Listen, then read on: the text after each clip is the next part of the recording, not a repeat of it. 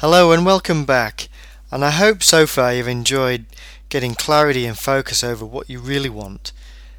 And then you've taken action and you've begun to notice what's working for you through sensory awareness. Key number four to unlocking your hidden potential is behavioral flexibility. In order for you to get the outcomes that you're looking for, you've got to have sufficient behavioral flexibility to be able to change the actions if they're not getting the outcomes that you want. So you've got to know your outcome and you've got to take action. You then must have sensory awareness to determine if the action is getting you where you want to be or not. If not, then you must have the behavioral flexibility to change your behavior and do it differently.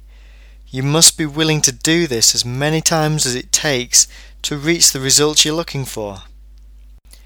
Ask yourself, what result am I looking for? What action am I taking?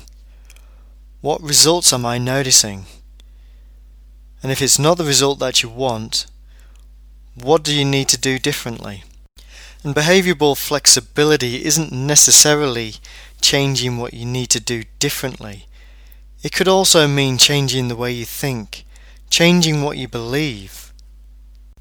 So therefore, if you have a belief that isn't supporting you, if it's not in alignment with what you're aiming for, then change the belief so that it does support you. For example, if you believe that you're not good enough about yourself and you're aiming for a promotion, is it likely that you're going to get the job? Probably not.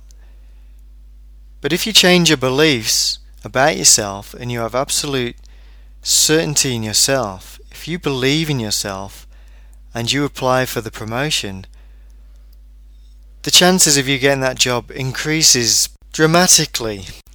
So will behavioral flexibility guarantee that you always reach success and always reach the outcome that you're looking for? No. However, it will increase the chances of you reaching that successful outcome. And remember, with ordinary talent and extraordinary perseverance, all things are attainable.